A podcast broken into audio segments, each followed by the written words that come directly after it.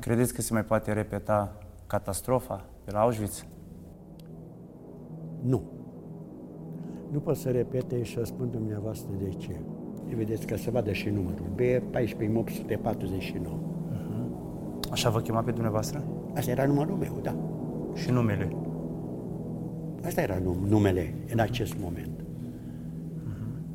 De asta aveam avantajat că în acest moment erai cineva. Aveai un număr ca Vita. Până când n-aveai număr, nu se știa nimeni. Deja zvonul venea că Mengele a intrat în lagăr, știam că ceva ne așteaptă, că vine Mengele a intrat în lagăr.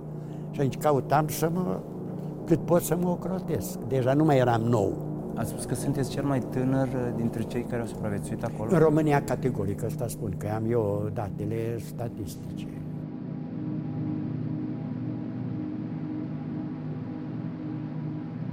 Vreau să-mi povestiți unde v-ați uh, născut și cum ați copilărit.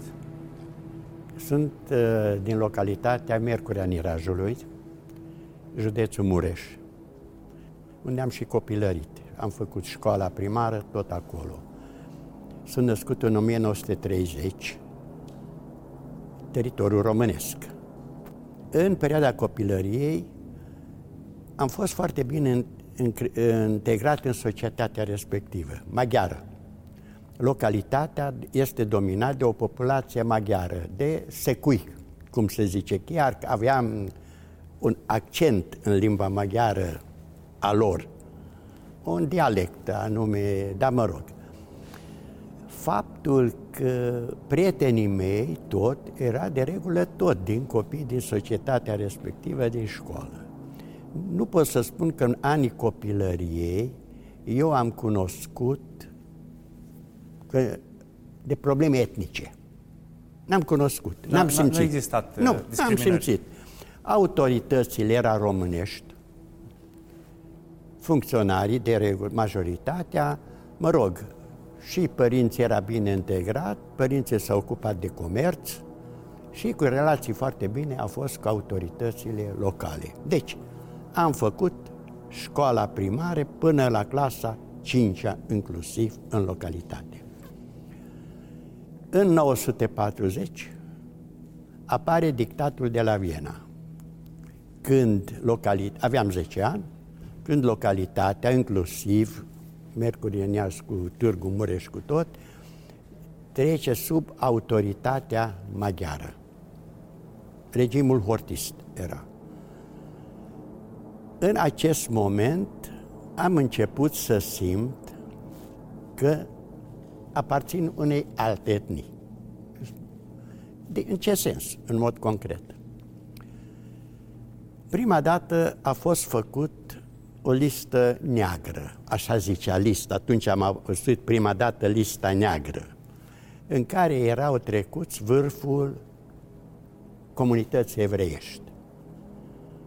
Pe motiv că ar fi loial, ar fi fost loial autorităților românești.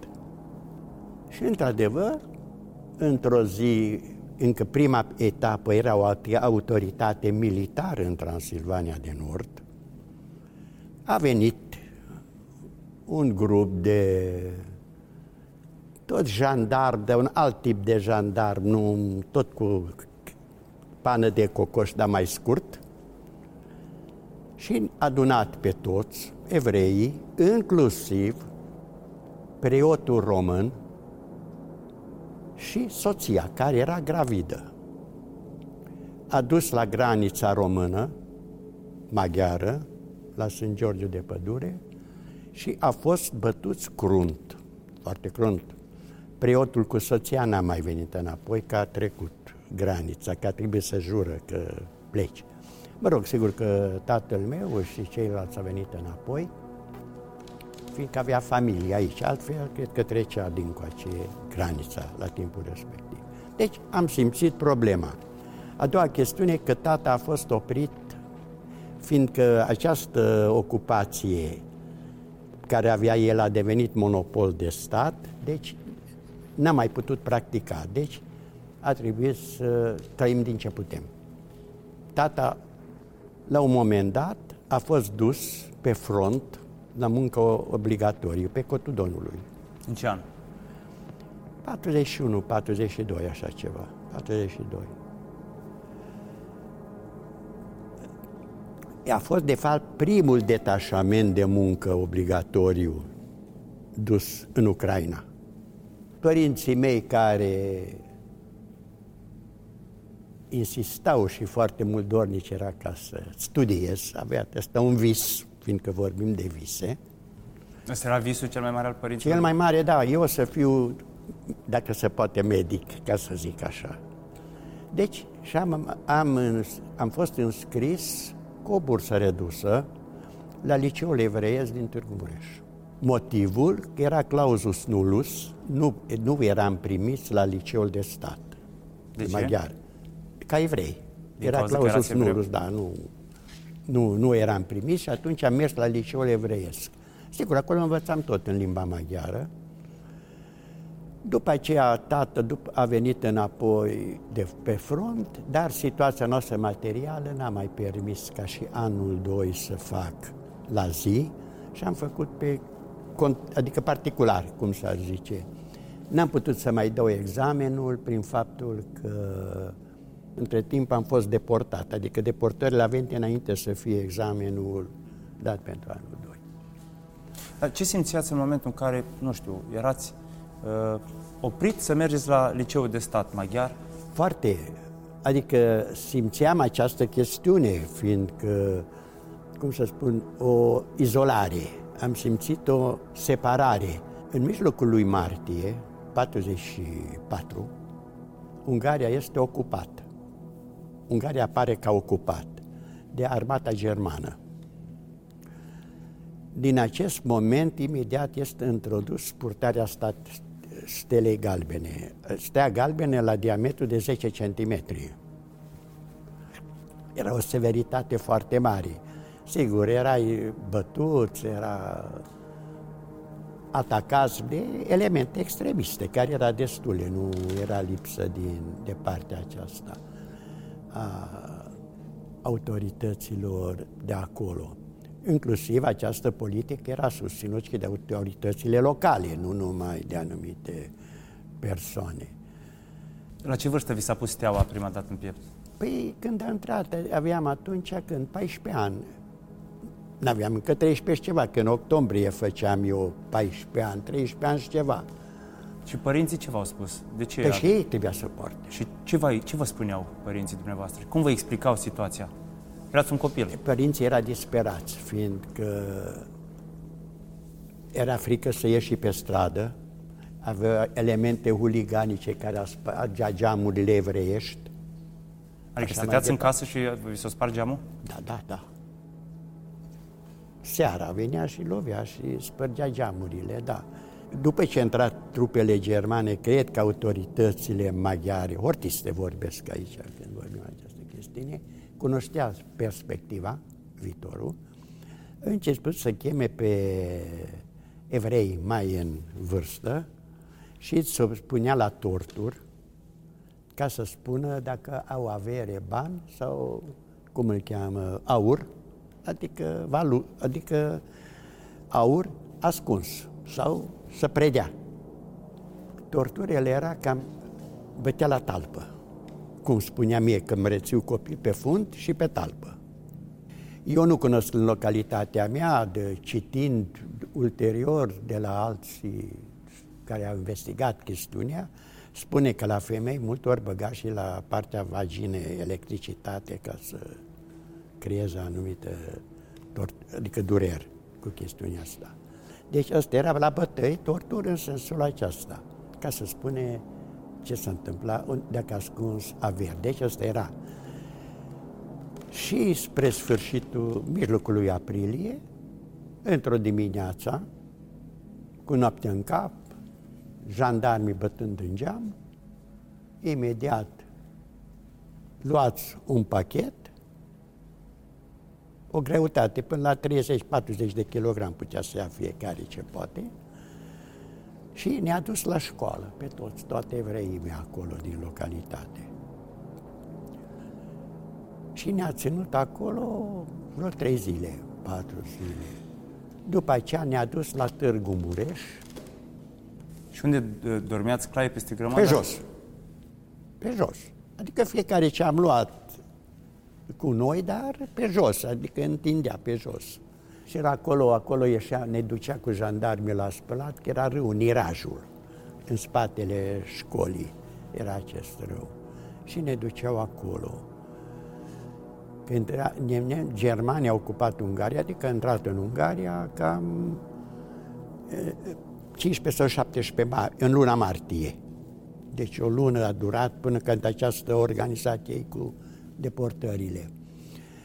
Și deci am stat acolo la școală. De acolo, după vreo patru zile, după cât amintesc acum că n-am o cronologie exactă, fiecare familie a fost mobilizați niște căruțași localnici cu cai și fiecare cu o căruță ne-a dus, adică cu boarfele existente, la fabrica de cărămide din Târgu Mureș, strada Corunca. Acolo era un fel de ghetto acum. Eram cu familia, acolo când am sosit, am găsit bunicii, din partea mamei, că la partea tatei nu mai erau decedați, și rudele din partea tatei și mamei, restul de rude, cu verișor, cumnați, etc. Mă rog, noi ne-am cazat, unii era cazat, s-a făcut afară niște corturi improvizate, nu corturi despre care vorbim acum, din cearceafuri, chestii cu bețe. Noi ne-am cazat în cuptorul de ars cărămidă. Acolo ne-am instalat cu bunicii. Era bunicii și ștata fiind bărbat, era singurul între femei, mama, bunica, cumnata și verișorul care era cu noi, fiindcă bărbatul lor, adică cum ar fi unchiul, mie, din partea mamei, era pe muncă obligatorie, dus pe front, tot în Ucraina. Și deci familia a fost depărtată. Și ce a stat, eu știu, vreo două săptămâni, nu rețin exact cât am stat în, în condiții foarte nenorocite.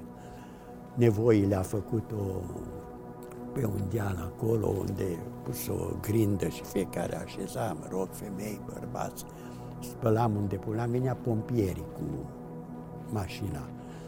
Ei, acum am auzit ulterior că în acest ghetto ar fost vizitat și de Eichmann, dar eu nu mai rețin exact, fiind copil, o fi fost undeva în acel moment. Și vă păzea cineva? Sigur că da. Eram plăjit de jandarmeria maghiară. A încercat cineva să evadeze? Nu cunosc. Se putea. Cred că se putea. Dar noi nu credeam că vom fi dus în afara Ungariei. Era zvonul că vom fi dus pe pusta maghiară, asta era zvon, Hortobai, dacă ați auzit. Cum la noi este zona asta a Muntenei, la ei are o pustă între Tisa și Dunăre, zicea Hortobagi. O teritoriu, orice caz, destul de mare. Că am fi pus, fi dus acolo la muncă, nu știu ce fel de muncă. Mă rog, asta era în mintea. Nu aveam în credința că vom fi adus chiar când eram în tren. Imediat ajung acolo, deci după vreo două săptămâni, zece zile, acum n-am exact cronologia, am fost anunțat că să ne, îmbarc, să ne îmbarcăm în tren, în vagoane de asta de vite. Cam 80 de persoane, cam asta era într-un vagon în medie. Mă rog, ne-a dus pe jos, de la fabrica de cărămide până la gara din Târgu Mureș și după cât știu, urmă a fost în două transporturi, 3000 odată și încă un alt transport diferent, încă cam atâta sau mai mult. Orice caz, în două transporturi am fost dus încărcați în vagoane. În vagoane, sigur că da, acolo eram închis complet. Decât fereastra aia mititică, care unde primeam aer, nici apă, nimic nu ne-a mai dat. În orice caz, în vagonul în care am fost eu, n-a murit nimeni, hai să zic așa. Erați cu familia? Cu familia, cu bunici. Și cu părinții? Adică părinții mei, adică familia, bunici și cumnata cu verișorul. Atunci Cosice a fost teritoriu maghiar, ca și Ardealul de Nord a fost, acum aparține Slovaciei. Din Târgu Mureș până la Cosice, câte ore? Ei, nu ore, cam mai mult de o zi, cam două zile. Oprie, n-am mers. Și se oprea trenul, cum vă făceați nevoile? Cum? Nu, acolo. Avea niște hârdăi acolo care avea nevoie, nu se oprea. Până la Cosice noi nu ne-am oprit trenul. La Cosice s-a oprit prima dată trenul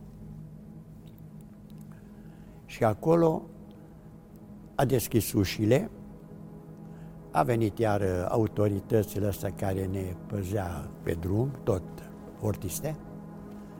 Dacă mai avem stilouri, ceas, bani, ceva rămas.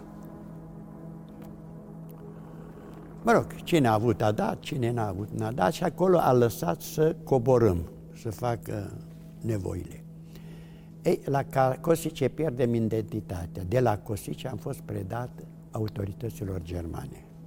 Aici ne-a preluat. Deci nu mai aveam nume nimic decât număr. În tot acest timp ați fost bătut vreodată? De când, de la Târgu Mureș până la... Eu personal n-am fost bătut. Am fost acostat la școală când ieșeam huligan, la școala evreiască, să ne... tineri de asta, dar nu... N-am fost chiar bătut. Cum, cum traduceați vina pe care o aveți? Că cineva spunea să sunteți vinovat că n-ai voie pentru că... Ce înțelegeați E foarte greu de explicat. Psihic. Psihologic, mai bine Exact. Zis. E foarte să explic că de ce eu, pentru faptul că eram evreu și integrat foarte bine în acea societatea respectivă și ca limbă și ca obicei și cu tot, și trebuie să avem această chestiune. Atunci când ați fost, să spuneți, discriminat, copil fiind, existau tineri, prieteni, oameni care nu erau evrei, dar care să vă susțină? De localnici n-am observat să ne susțină, deși eram foarte apropiați de el. Îmi dau un exemplu. Când ne-a dus cu căruțele de la Mercurea Niraj la Târgu Mureș, în ghetou, un geam n-a fost deschis unde să facă un semn de încurajare. Populația avea teamă. Așa cred. Era teamă. Păi nu mai vorbesc că imediat cum ne-a dus pe noi în ghet, la, la Mercurea, cum venea toboșarul, că așa cu toba era comunicatul. Cel care a ascuns obiecte de la evrei, nu știu ce, așa mai departe, să predea că altfel vor fi închiși și așa mai departe. Deși populația avea o teamă, era o dictatură fascistă. Înainte de a ajunge la Târgu Mureș în ghetou, știați ceva de Auschwitz? Nu. Nu. Dar cunoșteați că acolo se întâmplă ceva? Nu. Nimic. Mintea noastră a fost că nu vom fi scoși din Ungaria. Dar ați auzit de Auschwitz? Nu, se, nu, nu. nu, se știa nu. nimic de localitatea Auschwitz? Nu, nu. Ce Era puțin. necunoscută localitatea. Nu, nu, nu. Eu cred că poate că aici a, fi, a fost și o vina comunităților noastre că nu ne-a informat, că nu cred că din Ungaria, la nivel central, să nu fi cunoscut treaba asta. Când am ajuns la Cosice, atunci am dat seama că vom, vom fi scoși din Ungaria, dar nu știam unde. Ei, de la Cosice am stat cam, cred că o zi jumate, două, cât am făcut cu trenul la Auschwitz. Și nu uit niciodată că am făcut o oprire cu trenul la Cracovia, înainte să intrăm la Auschwitz. Și la distanță, din gemulețul ăsta, am văzut o fată de la un bloc care uita pe geam, adică el în libertate, eu aici. Adică e un fel de... care a rămas minte și acum. Am ajuns la Birkenau, pe peronul acela de gară și acolo vedeam lagăr, era luminat, câte o, mai vedeam mișcare. La un moment dat a deschis ușile, a năvălit niște indivizi, folosesc așa, hai de vărcate, o să spun cine erau ăștia, țipete, urlete, ceva te erai zăpăcit, la secunde, te-a gonit din vagoane. N-am putut nici să rămân, să sărut pe mama sau ceva. Nu mai vorbesc de bunici și ceva. Când ne-a colonat, să mai spun, am văzut, atunci asta a rămas în amintire, am văzut pe mama, la distanță, la o altă coloană de femei, pe lângă ea cumnata cu verișorul. Și vedeam că un ofițer, nu știam eu încă că Menghele, poate că nici n-a fost el. Stânga, dreaptă, cu bastonaș în mână. Tata era cu un prieten înaintea mea, eu după tata. Măi, Otto zice, dacă te dirigează dincolo, rămâi cu... Am uitat numele băiatului, de era mai mare ca mine și mai înalt. Rămâneți împreună, să nu vă despărțiți. Adică... Eu habar, când am, am luat tata, eu după el. N-am, habar n-am. Când mi-a dat stânga, dreapta, am rămas cu tata. Și ce înseamnă stânga-dreapta? Deci stânga era moarte, dreapta era viață. Asta era. Când ziua aceea era oamenii lichidați, asta fără probleme. În acea zi era numai cei care era la dreapta stânga, în acea zi a fost întins direct la camera de gazare. Deci, cei care am rămas aici în viață, în acel moment, ne-a încolonat iară și ne-a dus la baie. A luat haine tot de pe noi, cei care era bărbați a depilat-o, mă rog, vai de ei, eu eram copil, n-aveam probleme cu treaba asta. Am, am impresia că nici cu părul că eram scurt, că altfel te, și te tundea. Și a dat haine vărgate. Și ne-a luat, ne-a dus într-o baracă, în țigani lagăr.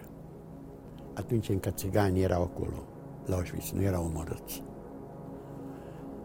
Dar eu spun că nu puteai să te culci decât să lași pe vene, așa de mulți eram băgați în baraca aia. Toate lagările erau organizate în felul următor. Există comandantul german, comandamentul.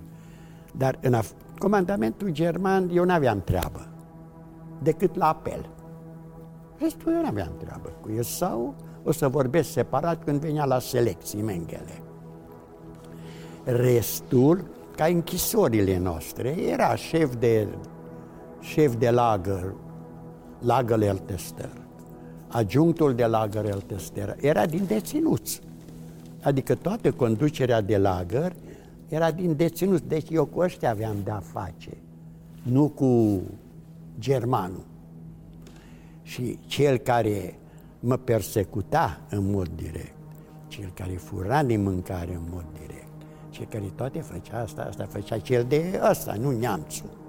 Neamțul nu aveam de o treabă, adică neamțul ger esesiștul sau ce era această...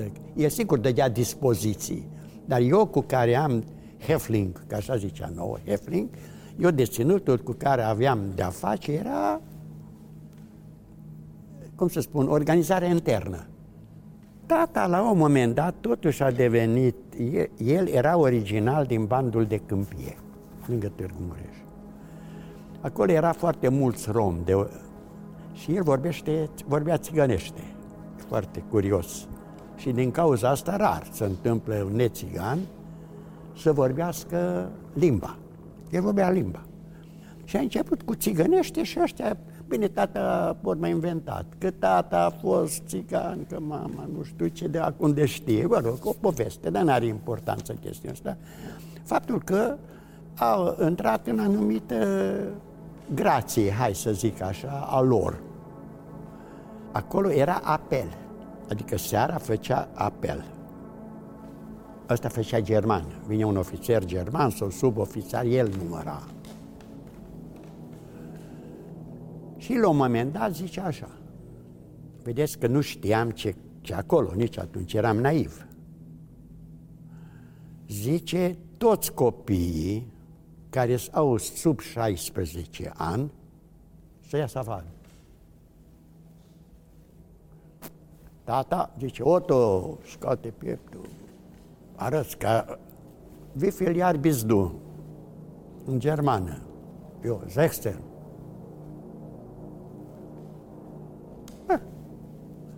Alții tot așa. Nu, da ieșit. Nimeni da ieșit. Fiecare vrea să rămână. Urmă zice așa. Uite care e problema, adică, mă rog, eu vorbesc cu cuvintele mele, el altfel, că ăsta traducea, că la vorbea în germană. Uite, zice, noi avem documentele și verificăm. Și dacă nu ieșiți, toată familia va fi împușcată. Adică mă referea la mama, bunici, etc. etc. Ei, când am auzit treaba asta, vor fi împușcați, un grup destul de mare, care eram din Târgu Mureș, majoritatea foștii mei colegi de școală, liceu, am ieșit. N-am mai văzut pe tata din acel moment. Dar am auzit vocea că vreau să văd copilul și nu a lăsat, n-a fost lăsat ăsta, de tot de supraveghetor, ca să vină să mă mai vadă. Ultimele cuvinte a fost înainte să ne despărțim. Ca ne des, dacă ne desparte, locul nostru va fi în Palestina. Nu era încă statul Israel, adică locul unde putem întâlni, să ne, adică ăsta să fie punctul. Adică cam avea în cap că nu mai avem ce căuta aici. Mai era o chestiune când discutam, când dacă vom supraviețui, să, să povestim că ce s-a întâmplat, că nimeni nu o să putea să închipui că putea să întâmple așa ceva. Adică ce s-a întâmplat cu noi acolo. La Auschwitz, lagărul ăsta, numit Țigan Lager, care era deci A, B, C, D, E. Lagărul E, ca număr, numărotare, era numit și Verleistungslager. Adică, ori pleci în transport la muncă în Germania, ori te lichidat. Adică, lagăr de lichidare, nu ca să stai, că nu munceai nimic. În lagărul ăsta nu făceai nimic. Cred că, în ghilimele pe norocul meu, despărțind de tata, tot grupul ăsta am fost dus în lagărul D. Dar lagărul D era de, lagăr de muncă.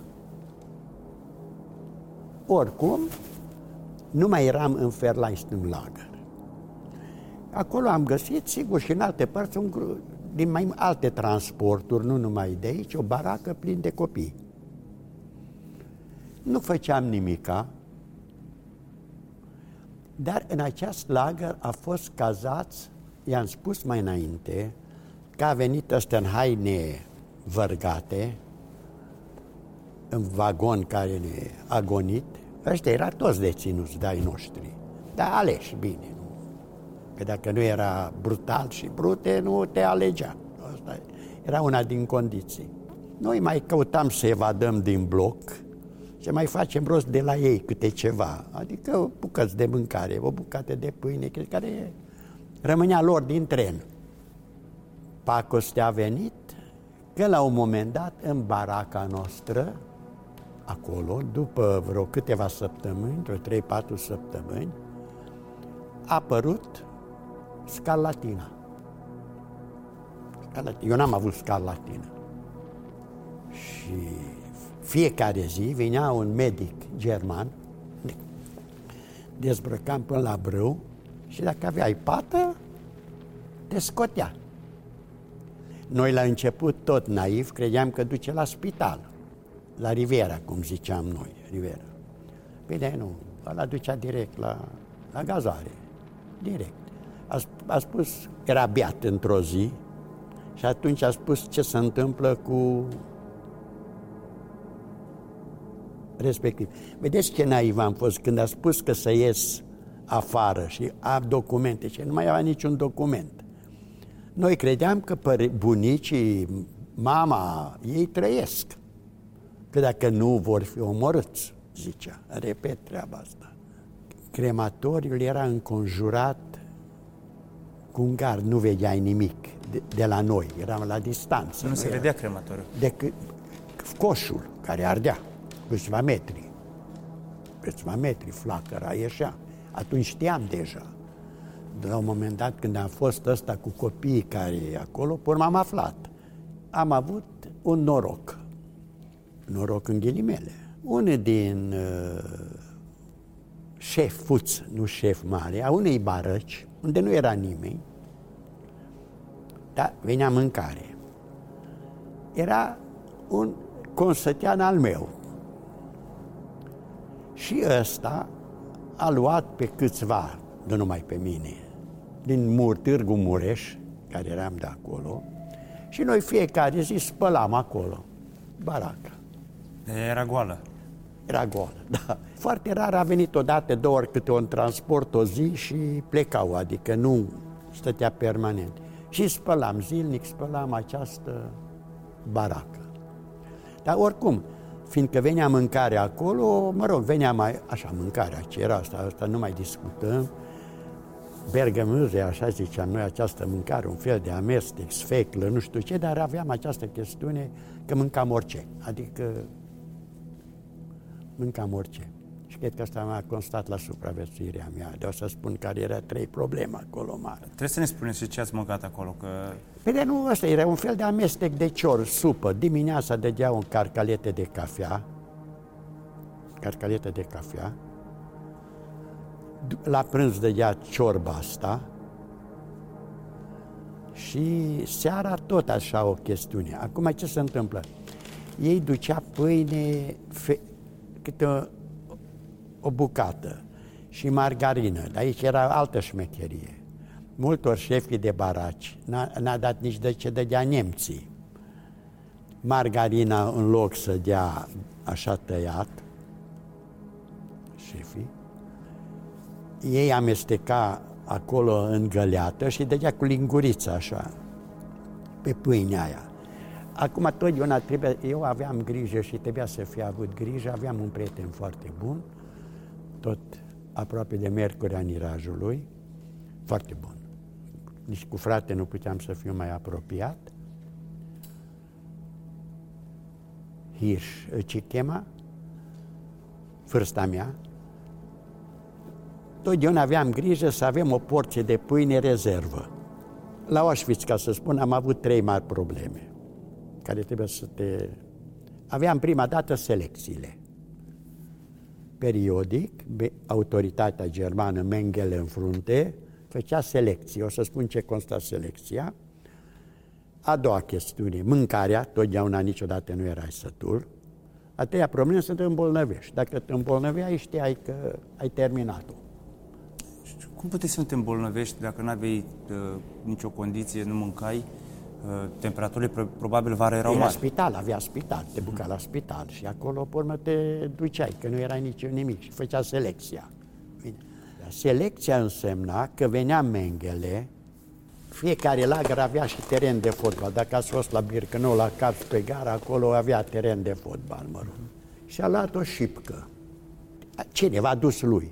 Și a pus pe cineva să bată în stâlpul porții. Și a luat un băiat mai înăltuț. Păi oricât căutam să mă ridic la picior, nu ajungeam la... Eram prea mic. Și treceam. Ce nu trecea ăla, la stânga, ce era, era bun de, eventual de muncă pentru Germania. Ei, eram, deci aici eram selectat. Întrucât prietenul meu era acolo, eu ca naiv, am intrat în baracă și nu mai puteam să ies. Fiind totuși mai luptător, hai să zic în ghilimele, la un moment dat, când vedeam că lucrurile se îngroașă, am urcat pe stâlp, era geamul barăce, și am ieșit așa, dar era paza și am vrut să păcălesc și fugeam deasupra bărăcii așa. Și la un moment dat am sărit ca o pisică, dar dați seama, n-am căzut pe picior. De eram cu sport. Nu? Dar m-a prins. Ăilalți urla să mă dea drumul să plec. N-am plecat, nu știu ce. Și aici a fost, am scăpat la secundă. La o altă selecție, eram la bloc, la un bloc cu vârstnici, tot primul rând. Și a venit dintr-o dată, ne-a înconjurat deținuții, capo. Și a venit ăștia menghele cu doi ofițeri, el era, și cu așa, tot rândul. Nu mai uita, selectat.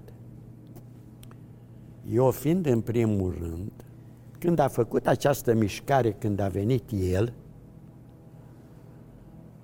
am luat la fugă, adică am traversat cum de acolo încoace, m-a văzut cineva, n-a văzut, dar la blocul vecin ăsta era un mărmurit, să nu fug la ei. Și am fugit, ar fi trăgea categoric. Și era acolo ceva sârmă ghimpată, nu știu cum a căzat și pantalonul, dar am tras atunci, ai o forță extraordinară. Și la o baracă am tras imediat, fără să fiu băgat în seamă, nici acum nu știu cum, că ne trebuie să trebuie să fiu luat așa, nu așa. Și am tras ușa barăcii și m-am ascuns în, în, în spălătorie sub niște pături acolo, într-o groapă. Și tot un capot de ăsta venea și am văzut că a deschis și de ea și m-a găsit acolo. Și? A început să urle la mine în germană, dar și eu urlam. El urla și eu urlam. Cum am aveți curajul ăsta? Ce, eu? Da. Urlam, mă, curajul mare. Și a venit comandantul de baracă de la bloc ca să mă duc acolo. Ăla mă știa. Zic, Oto, ce fac cu tine? Zic, dam drumul. Era baraca aia care eu făceam curățenii pe acolo. Era vis-a-vis ăsta. Și mi-a dat drumul. Și când fugeam spre capătul, spre ultimul baracă, spre ăla de fotbal, în spatele barăcilor, de selecția s-a terminat, hop, dintr-o dată vinea grupul de ofițeri germani, noroc că nu m-a văzut, că vedea, trăgea. Și m-am băgat acolo. Ei, noaptea a venit, iară niște dăștea, ca să caut, ca să înlocuiască niște locuri care am, au fugit de la selecție, pe, fiindcă trebuia să aibă numărul respectiv, cred. Ei, în orice caz, norocul meu, deși Mă rog, căutam eu să fiu cât mai lung așa, să mă întinzi, eram cu un prieten tot de la Mureș, a scăpat băiatul.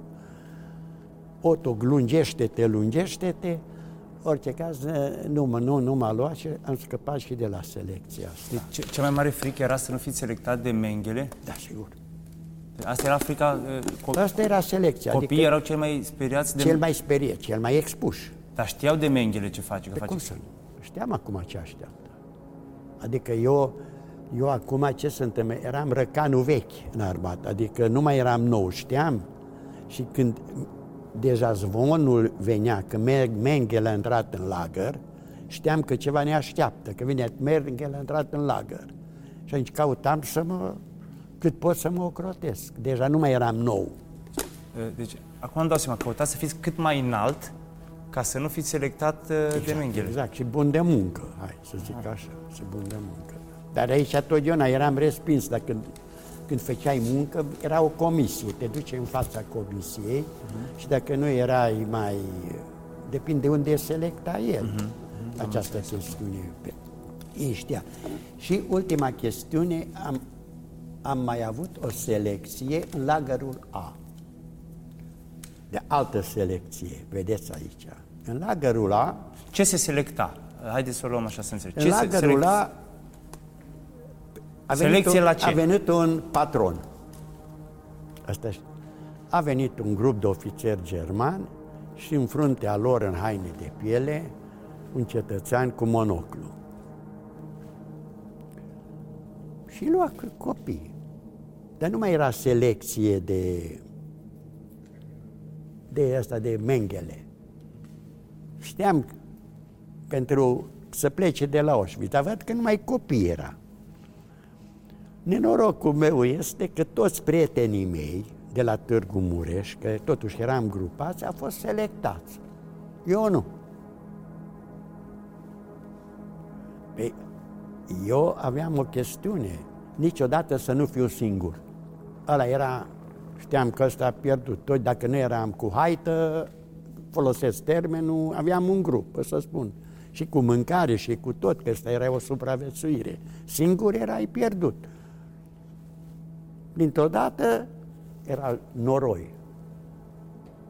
Am luat la fugă. Trec dincolo. Era un capod ăsta, m-a văzut. A început să urle și m-a luat așa de, să râd acum, de aici și mi-a dat un șut în fund și am venit drept în noroiul ăla, dar urlam, iară urlam. Cred că am impresionat să duc și eu acolo. Aia a tăcut toată lumea. Și m-a băgat și pe mine în grup.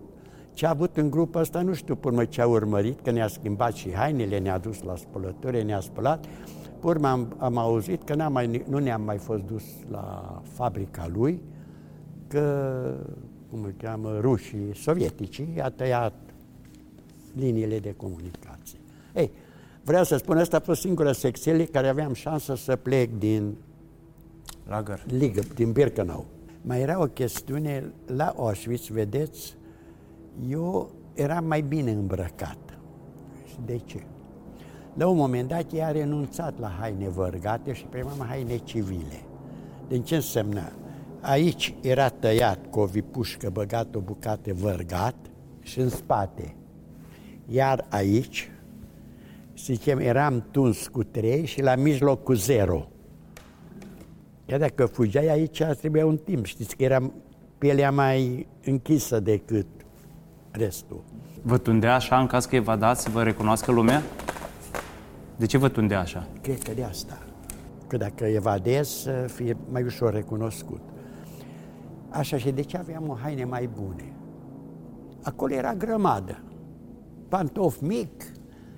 Eu fiind copil, unii era mici, la nimeni nu era bun, pantoful era mai mic, pentru care mie era bun. Și din cauza asta, de regulă, eram destul de bine, la un moment dat, destul de bine îmbrăcat. M-ați înțeles? Adică puteam, că la nimeni nu venea. Mai era o chestiune la Auschwitz, ca să nu depășesc, până mergem mai departe, sinucideri, destul de multe. Care era sistemul de sinucidere? Special la femei am văzut. Era gardul gardul de sârmă, unde venea cu gardul de sârmă și punea mâna pe sârmă și electrocutau. Asta era foarte multe sinucideri. Aceasta era cea mai uzitată metodă de sinucidere la Auschwitz. Da, da. Era cel mai ușor, că,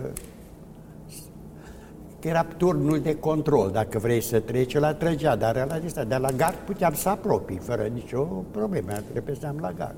Și o altă chestiune, am avut această credință, credință că voi scăpa. Și că fiecare zi care trecea, pentru mine era o victorie că am mai trecut o zi și o să spun. Dar tot eu aveam credința asta că trebuie să scap. Dar cum așa? Așa am avut. Credința mea că voi scăpa. Vizualizați ceva, libertate sau cum? Da, da. Vine, vizuam libertatea, eu trebuie să scap. Nu, vorbesc serios, asta e o chestiune dată încredere. N-am voie să, și așa cred că și de select, ție și tot. Și să știți, când eram cu grupurile de copii, cu gașca, hai, eu tot eram fost un, deci eram mult ori mai liber, eram un fel de lider. Nu eram niciodată mâna a doua. Cu mama dumneavoastră cum v-ați întâlnit? Eu n-am întâlnit. Cu mama a ieșit până la gard, eram în lagărul D când am aruncat eu piatra și cineva a dat ei și a ieșit ea la gard, adică la gardul de sârmă. Asta s-a făcut uh, de două ori. Pe urmă n-am mai reușit, că ne-am blocat. Și am aflat ulterior, tot cu un consătean de-a mea, că a fost selecționat. Selectat, adică. Dus la gazare? sigur. Și tata la fel. Dar tata a fost selectat din spital. Când ați auzit că mama dumneavoastră a fost gazată, ce a spus? Păi de ce eram, eram, să știți că eram foarte, nu mai părea mie ceva treburile astea, așa, eram deja mintea cu moarte, cu chestii, că nu mai eram, eu aveam sigur tata că trăiește. Asta n-am știut până când am venit acasă. Tatici am aflat. Acolo nu. Eu spun sincer, dacă știam, eu nu mai veneam. Prin 21, 22 ianuarie, o să spun de ce merg pe data asta, că Auschwitz-ul a fost eliberat în 27. Eu la 25 o să revin, am ajuns la Mauthausen. Deci cu vreo trei zile înainte să ajung la Mauthausen sau patru, a fost evacuat lagărul. I-am plecat cu ultimul transport. Sigur că a venit și ne-a transmis că cel care considerăm că nu putem merge, să rămâie pe loc. Și rămâneam pe loc cu gemenii ăia care a fost eliberat, despre care ați întâlnit. Dar eu aveam experiență, cei care nu pot să lucreze, se execută. Nu prea are șansă. Și atunci totdeauna mergi cu munca. Eu, fiindcă am plecat ultimul transport, noi eram înconjurați din 10 în 10 metri în ambele părți cât un este și cu câine. Drumul, ambele părți, era plin de oameni împușcați la cap. La cap, nu știu, că zice că era dum-dum de asta, nu mă pricep, tu te pricep mai bine, care se explodea în cap acolo, era pe marginea drumului plin. Deci eu știam că dacă rămân, asta te așteaptă. Ne-a îmbarcat în vagoane de vită, deschis așa. Deschis. Acolo m-am trezit în acest vagon și cu un grup de copii polonezi și ucranieni și mai mici, dar nu evrei. Condus de un, profe, un învățător, Betnare chema, polonez.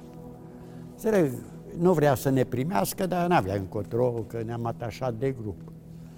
La un moment dat, știu că am trecut prin Brno, a oprit trenul, că am avut gara și am fost atacat de niște patrioți cehi. Arunca asupra noastră cu chifle. Că ei vă ajutau? Da, sigur, de azi atac în ghilimele, înțeles, cu chifle, înțeles. nu cu am înțeles. pietre. Uh-huh. Sigur că da, a fost această chestiune, cred că așa. Și aici am ajuns ca acest tren la Mauthausen. Mauthausen a fost unul din cele mai grele ragăle din Germania de muncă, carieră de piatră, renumit. Muncă grea. Am ajuns la 25 ianuarie, de am spus că am, când am plecat de la Auschwitz. Am stat patru zile, la 29 în Mauthausen, o lagăr grea. Dar eu n-am simțit greutate, că am stat patru zile. Ne-a băgat o minte în baie, ne-a dezinfectat, pune care a, de băiatul ăla de la Târgu Mureș cu care era cu mine ne-a despărțit, că a avut degerături la degete pe drum, până atunci n-a simțit, că n-am, acolo am aflat. Uite, eu n-am avut nimic nici acolo.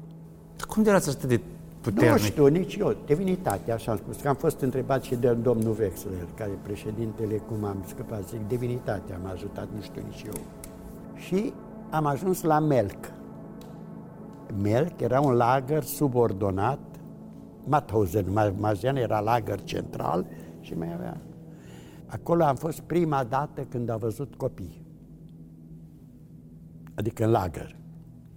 Eram noi, ăștia care eram noi, era grupul polonez, câțiva ucranieni sau ruși, nu mai, noi ziceam ruși, acum o fi fost ruși, ucranieni, prea puțin contează, și noi, eram noi maghiari și un, câțiva vreo trei cehi.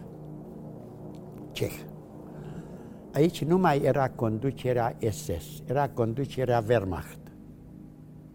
Șeful lagărului acolo era un fost franctiror francez. Adjunctul lui a fost un austriac care a fost împotriva Oslusului, adică încorporarea, încorporarea Austriei la Germania. Și a avut o grijă pe toți, asta ne-a salvat, ne-a băgat pe toți în bucătărie. Toți copiii, dimineața cu noaptea în cap, intram la bucătărie și ieșeam din bucătărie. Noi curățam cartofi și spălam pe jos, dar eram la bucătărie. Faptul că fiind la bucătărie, oricum aveai o mâncare mai consistentă, că era el aia bucătărie. În noiembrie, decembrie, așa ceva, am fost ultimul care am fost tatuați.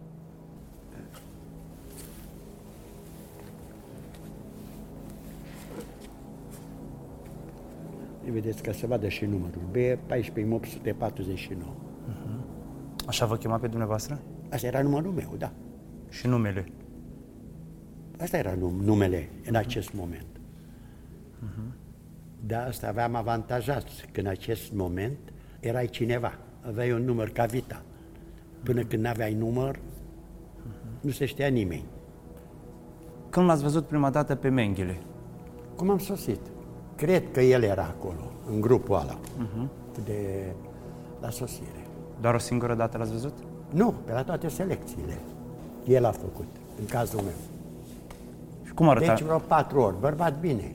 Bine, era un uniformă, chestii, spilcuit, aranjat, tânăr. Uh-huh. Dar nu, niciodată n-am văzut singur. Adică cu grup de ofițeri germani însoțit. Uh-huh. Dar totdeauna când venea zvonul, că era ca Mengele în lagăr.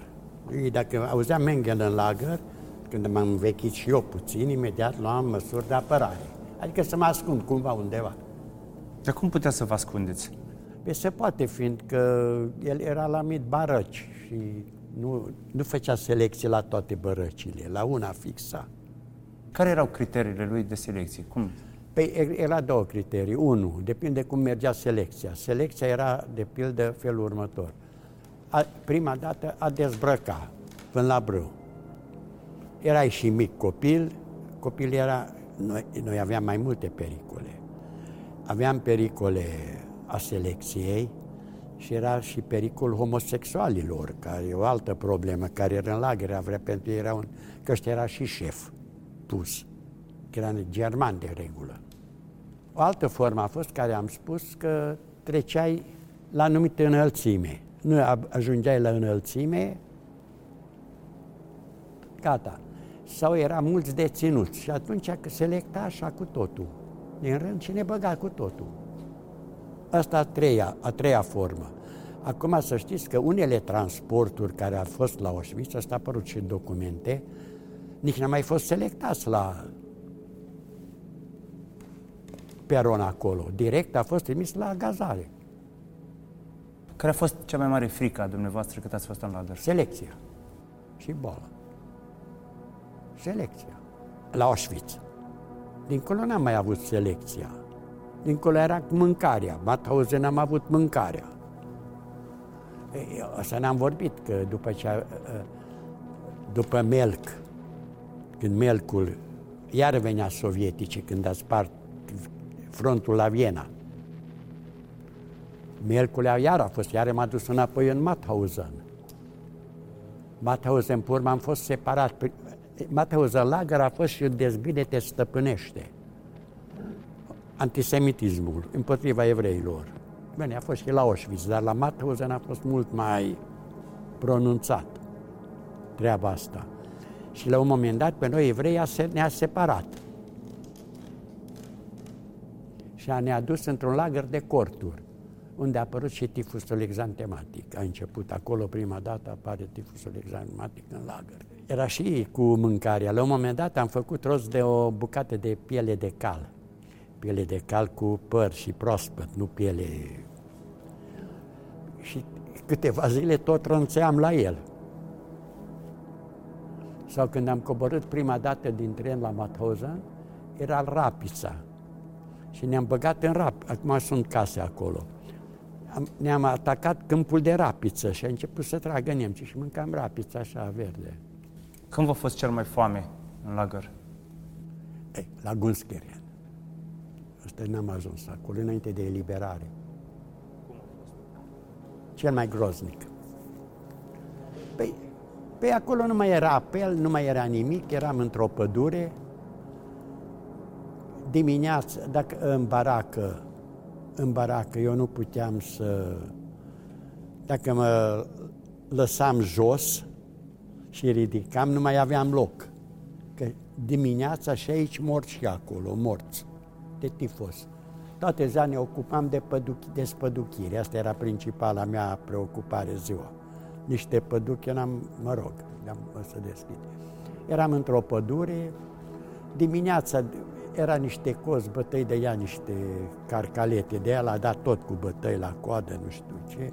Noroc că ave, n-am stat mult. A venit American să când a fost de la Melk. De la Melk, când am mers spre Mauthausen, tot, eu eram băgător de la toate, eram cu grupul meu și eram în deluș. Acolo iar era ceva mâncare la mijloc. Și i-am, am luat cu asalt și a venit un neamț, din, deci era Wehrmacht, acolo se puteai fugi. Și da, de să fugi în Austria, nu știi limba, nimic, asta e ușor de spus, e greu de realizat. A început cu ca un fel de coadă de lopată, lovea, uite aici m-a lovit. Și am pierdut și sânge, ăsta am fugit, era, credeam că mor, că pierd și sânge. Și colegii ăla cu care eram, unul de la Budapesta și doi slovaci. Acum aveam alt grup. Doi copii din Slovacia și unul de la Budapesta, cu care și m-am eliberat cu ăștia. De când ați plecat de la Auschwitz? V-ați mai întors vreodată înapoi? Nu, n-am mai fost. Acum anul trecut puteam să merg, am fost invitație, puteam să merg cu fiul meu, dar soția nu se simțea bine, am și pierdut între timp și am renunțat. Asta a fost motivul. Vă este teamă să resimțiți sentimentele, senzațiile de atunci? Ei, simțeam, nu simțeam, mergeam. Ce se întâmplă? Totuși duceam ceva pământ, acolo sunt înmormântați în ghilimele, și tata și mama și cum am spus, n-ai un mormânt, dar Auschwitz este cel mai mare mormânt al omenirii. Ați spus că sunteți cel mai tânăr uh, dintre cei care au supraviețuit acolo? În România, categoric, asta spun, că am eu datele statistice. Dar am rezistat, uite, de asta am spus. Eu am pus totdeauna problema că am supraviețuit, nu pot explic divinitate. Cum explic eu că n-am luat tifus? Când am fost bolnav, uite, când murea lângă mine de tifus, eram și eu plin de păduchi. Eu n-am avut. Și nu pot, sau scarlatină. Eu scarlatină acasă n-am avut, nu pot să spun că am avut imunitate. Nu pot să spun că am avut imunitate de tifos. Unde s-a... N-am avut. Ce vrea cel mai poftă cât ați uh, fost în lagăr? Presupun că vă gândeați la mâncare la foarte mâncare, bună. pe mâncare la vers ne-am instalat la în curtea unui în primul rând, când am ieșit din lagăr, era armata americană, venea toate cu mașini, nu era la ei cai, chestii de asta. În jepuri mic, câte doi, cu mitraliere și infanteria în, în camionete mici. Ne-a aruncat cu ciocolată și cu țigar, armata, militari așa, pe stradă, pe drum. Ne-a aruncat. Pe urmă a spart, a ieșit. Strada era plin, ruși, prizonieri ăștia care s-a Radio Mimin, la Vels, când am ieșit, am ajuns la Vels, ne-am instalat în curte. Eu știu unde am instalat la noi, că să facă șef, unul de la Budapesta. Zice că ar fi fost cantor, nu știu, avea o voce bună, într-adevăr. Habar n-am. Mă rog, acolo localnicii ducea mâncare. Acolo am, ne-am dat și de un grup de prizonieri români, de la Tudor Vladimirescu. Tot acolo. Aia făcea mâncare când a auzit că eu sunt din zona asta, a început să ducă și ei. Ce făcea pentru ei, ducea și pentru noi mâncare. Și la un moment dat americanii ne-au adunat acolo, la Vels, și ne m-a băgat într-un lagăr, zice, într-o clădire, zice, lagăr. Eram cu băiatul numai de la Budapesta, am, tot am rămas. Mai luați și zic, eu mă duc să văd, să organizez ceva mâncare aici, că nu mai merge ce facem pe aici, să văd terenul. Când am venit înapoi, mai Otto zice, a venit niște ofițeri americani și vrea să ne ia într-un sanatoriu. Și am spus că fără tine nu mă duc. Și a spus, și ce facem? Păi am spus, m-a întrebat dacă ești copil și am spus, așa a trecut și pe tine. Și așa ne-a luat americanii și ne-a dus la Schalderbach-Baden, în refacere, despre care am... Aveți o fotografie de la eliberare? Puteți, nu. Uite, Otto, spune, i-a spun toate documentele, apar Otto, uite, uite. Dar nu are importanță, că e o, aceeași persoană. Și la internarea în spital se vede greutatea la 33 de internare, kilograme. 40, 33 de kilograme. Da. Vă văd aici în privire o determinare extraordinară. Păi sunt, eram. Da? V-a salvat în lagăr tupeul, că din ce-mi povestiți, erați un om cu tupeu, întreprinzător. Păi eram. La Pe 14 altfel ani, nu scăpam, da. Da, pe altfel nu scăpam. cât ați fost în lagăr, la Auschwitz, care era cel mai mare vis al dumneavoastră? Să eliberez. Deci libertatea era... Libertatea, libertatea. Asta să știți că nimic nu se poate măsura. Eu spun, acum mai este și o problemă. Când am spus noi, când am spus că ne vedem în Is- Palestina, deși Palestina nu era încă țara evreilor, era un vis. Acum eu multe ori văd și pe ai noștri, întrebări sinceri, care pleacă, nu știu ce. Unii nu știu ce înseamnă să ai o țară care te apără și nu că protestează, te apără și unde la nevoie poți să te duci și te primește. Nu realizează. Adică când nu ai și lupți pentru așa ceva, bine, noi am luptat 2000 de ani ca să avem această țară recuperată, hai. Și acum i-ați văzut încă cât de bă- zăpăceală acolo. Dar când mă văd ultor ai noștri, adică f- nu realizează ce înseamnă să ai o țară. Ce credeți că i-a ajutat pe supraviețuitori să treacă, să, să supraviețuiască? Ce, care a fost calitatea comună a tuturor supraviețuitorilor de Calitatea la Auschwitz? comună a fost a supraviețuitorilor că a fost, uh, cum să spun, mânați. În primul rând, majoritatea să plece în Israel, că a plecat, și dacă citiți, foarte mult și-a și pierit acolo, în luptă. Dacă eu mergeam acolo, nu veneam acasă, nu știu dacă azi trăiam sau nu trăiam, că oricum mă încadram, mă integram în mișcarea asta de independență categoric. Așa. Și a, a doua chestiune a fost că ei, biologic, a fost toți mai puternici care a supraviețuit. Asta este. Dacă n-ai fi fost rezistenți, mai ales de vârsta mea, nu se putea. Aia care a scăpat copii, adică chiar dacă avea 16 ani, cum e Elie Wiesel și ăștia, a fost rezistență. Uite, taică s n-a rezistat, el a rezistat, el a murit. El a rămas cu taică a, a murit lângă el.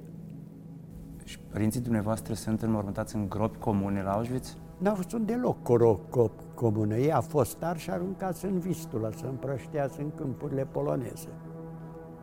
Cenușele lor. La un moment dat când vedeați fumul la Auschwitz, știați că e de la oameni. Categoric. Și mirosea, ieșea.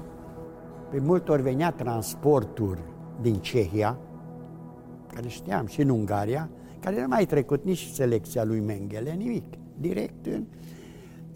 Să știți că mo- a apărut această chestiune că nu băga toți, a început selecția, în, mod, în moment ce avea nevoie și ei brase de muncă, în moment ce avea surplus, n-avea nevoie, băga cu totul.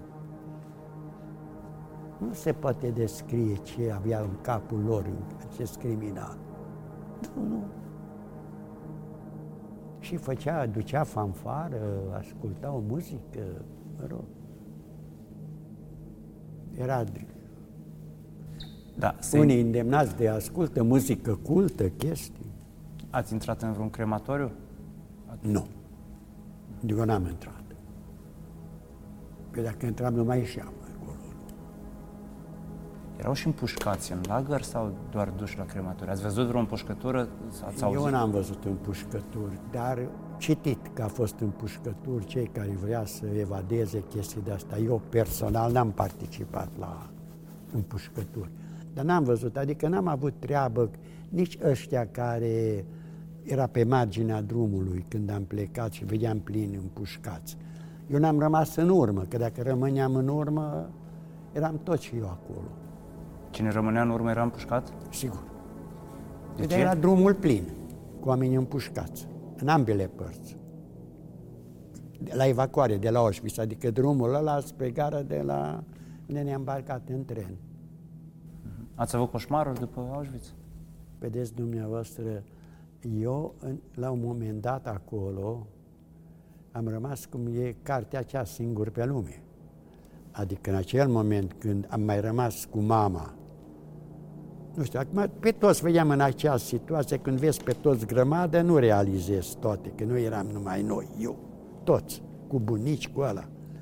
Dar și acum, în imaginea mea, mama acolo, pe cumnata aia, bunica, în rând, ca ultima imagine pe care o ai, sau să, cum să nu ai, că pe mama n-ai putut nici să săruți, să desparți, să, o, o vorbă să spui, te-ai trezit separat, complet. Vă amintiți ultimele cuvinte pe care vi le-a spus mama dumneavoastră? Păi nu mai am nimic. Nimic. Săraca, când a scris în sc- ăla, scrim de scrisoare, ăsta e ultimele cuvinte. Săraca spunea, ea cum păstrează o pâine pe azi pe mâine, ca să sfătuia și pe mine, într-un fel, ca să am această chestiune, deși eu știam treaba asta. Dar verbal vă, adu- vă aduceți aminte ultima oară când v-ați despărțit de ea ce v-a spus? Păi na, nimic, fiindcă așa de fulger a mers în tren, în tren, că ne-am trezit separat. Urlete, țipete, când a deschis vagoanele și întuneric, că nu mai puteai ni- nici să discuți. Singur că m-am trezit cu tata. Eu țineam după el. Că femeile, știți, separa repede, repede, repede. Sau pe c- verișorul ăla al meu, care era un an mai mic ca mine. Singurul lucru ce am rămas în imaginea mea, că era lângă maică sa. După aceea ați aflat ce a fost de fapt Auschwitz, că spuneați că nu știți, nu știați ce e Auschwitz. Păi dacă când, când m-a selectat acolo, se spune cei cu 16 ani să ieșim. Și spun dacă nu ies, au ei documente și lichidează familia, bunici familia, credeam că altfel nu ieșeam. Ca să rămân cu tata, n-aveam... Și atunci hai să ieși, să nu omoară și pe tata, și pe mine, și pe mama, și pe toată lumea. Și așa a făcut și ceilalți. Nu credeam nici acolo că acest lucru putea să se întâmple, dar să știți că să se întâmplă în aceea zi. E Lichidarea celor care sosea. Nu mai stătea o zi, care era direct dirijați de la peron la crematoriu. A fost un moment în care ați fost tentat să abandonați lupta? Niciodată. Totdea- și aveam încredere că eu trebuie să supraviețuiesc, chiar cu selecția, cu tot. Chiar când am fost și am spus că am scăpat de ultimul moment din selecție, și atunci aveam convi- de am așezat în primul rând că ceva trebuie să întâmple și să scap. De asta e. Ce este libertatea pentru dumneavoastră? Totul. Libertatea este totul. Cine nu știe, mă rog, nu știe ce înseamnă libertate. Pentru mine este totul. Libertate, mai scump decât orice. V-ați gândit vreodată să vă răzbunați pentru ce ați pățit? Am fost animat de această, acest sentiment și nu numai eu. eu. Adică să plătesc, adică o chestiune de asta. Dar acasă pur m-am schimbat, n-am mai fost. Și cu trecerea timpului am schimbat, adică să plătească vinovații, nu toată lumea. V-ați gândit vreodată că visul dumneavoastră de a fi liber interacționează cu visul unor nebuni, cum a fost Hitler, de a extermina uh, toți evreii? Cum interpretați visurile bolnave? cum interpretez lumea, e condus de și oameni bolnavi și în zilele noastre. Eu niciodată n-am gândit că după cele întâmplate vor mai fi problema antisemitismului. Da, nu, că, că acest lucru a dispărut. Dar uite, a fost pierdut Hitler, a pierdut ăla, a pierdut ăla. Eu nu spun, uite, România, hai să... În România nu există, nu putem vorbi de un antisemitism de stat sau ceva. Dar persoane care mai sunt cu, deși nu sunt evrei, nu sunt, în România nu sunt, noi suntem vreo șase mii. Ei, toate România sunt localități fără Totuși sunt persoane care au în cap așa chestiunea aceasta. Interpretez ce se întâmplă. Este foarte greu, e probleme de educație. După mine, probleme de educație totul. Iar, cum să spun, mult mai ușor dezvolți economia, schimb de economia, de să schimbă mentalitatea. Bun, da, Hitler a fost educat. Mengele a fost educat. Păi, Toți inginerii nemți au fost educați. Armata educată. De ce s-a ajuns da, cu educația? vedeți dumneavoastră după ce sunt prins că pare rău, că nu știu ce, că executat ordinul. E, aici e problema. Germanii, Germania e un popor disciplinat, ordine față de noi, că la noi sunt mai libertini în gândire. Nu, de asta e latină, partea latină e mai și francezii și italieni masa totdeauna a fost manipulat de oameni educați.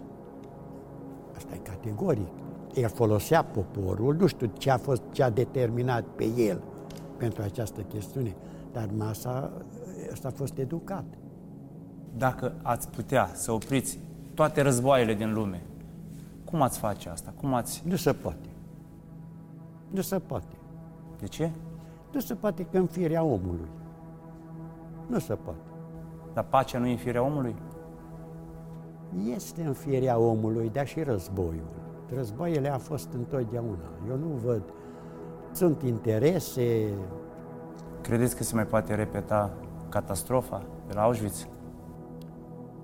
Nu. Nu pot să repete și să spun dumneavoastră de ce. Când a fost Auschwitz-ul, noi, noi eram un popor fără apărare. Astăzi, noi, care suntem în lume, avem o țară, după mine, o țară destul de puternică, eu vorbesc Israelul, care tot timpul deja altfel pune problema decât când nu, nu erai pe nimeni. Adică, cel mai bun caz, un ambasador înainte făcea un protest. Și cu asta gata. Nu, nu, nu, e greu. Eu nu văd acum că se poate întâmpla. Că sunt, cum e Iranul, ca amenință, că nu știu ce, dar ca să fie un holocaust total, e nu, nu se poate. Care sunt visurile dumneavoastră acum, la 90 de ani? Visul meu la 90 de ani este ca să, eu mai, mă rog, nu știu cât mai am de trăit, dar cât am de trăit, și să fiul meu să fie liber și fericit.